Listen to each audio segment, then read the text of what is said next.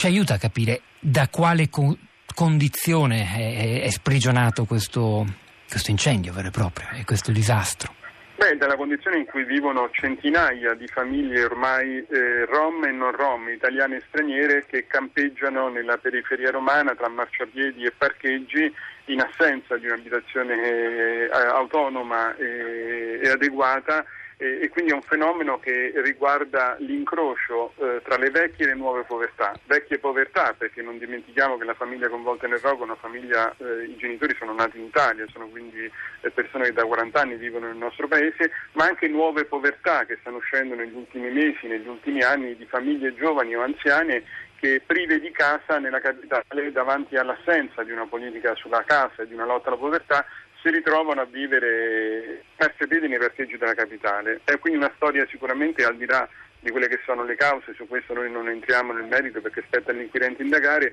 è comunque una storia di marginalità, una storia di segregazione, una storia di cittadini dimenticati dalle istituzioni, una storia di mancata integrazione per delle responsabilità eh, multiple eh, che vanno anzitutto individuate insieme alla macchina amministrativa e che ha portato a questo, a questo tragico rogo. Senta, lasciando come giustamente ha detto agli inquirenti il loro lavoro, le chiedo tuttavia soltanto se è verosimile una ricostruzione che mette al centro tensioni all'interno del mondo rom della capitale o tensioni magari anche su base etnica, si parla di contrapposizione tra questa famiglia Halinovic che pur essendo italiana ha origini ben chiare eh, dalla Bosnia e altre realtà legate invece a, al territorio serbo. Sono ricostruzioni che possono avere a che fare con la realtà, ci sono nel passato episodi, incidenti, magari non di questa gravità, che possono pro- farci propendere per questa interpretazione. Beh, come dicevo sono storie di sottobosco urbano, nel sottobosco urbano eh, ogni, ogni, vicenda è plausibile proprio perché come sappiamo che al di là dell'etnia nel sottobosco urbano laddove c'è la marginalità, la povertà, l'esclusione,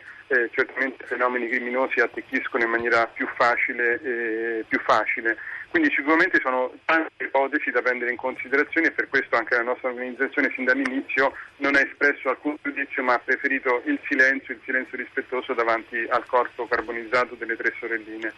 Voi avevate avuto contatti con perlomeno la, la, la comunità più ampia da cui questa famiglia proviene?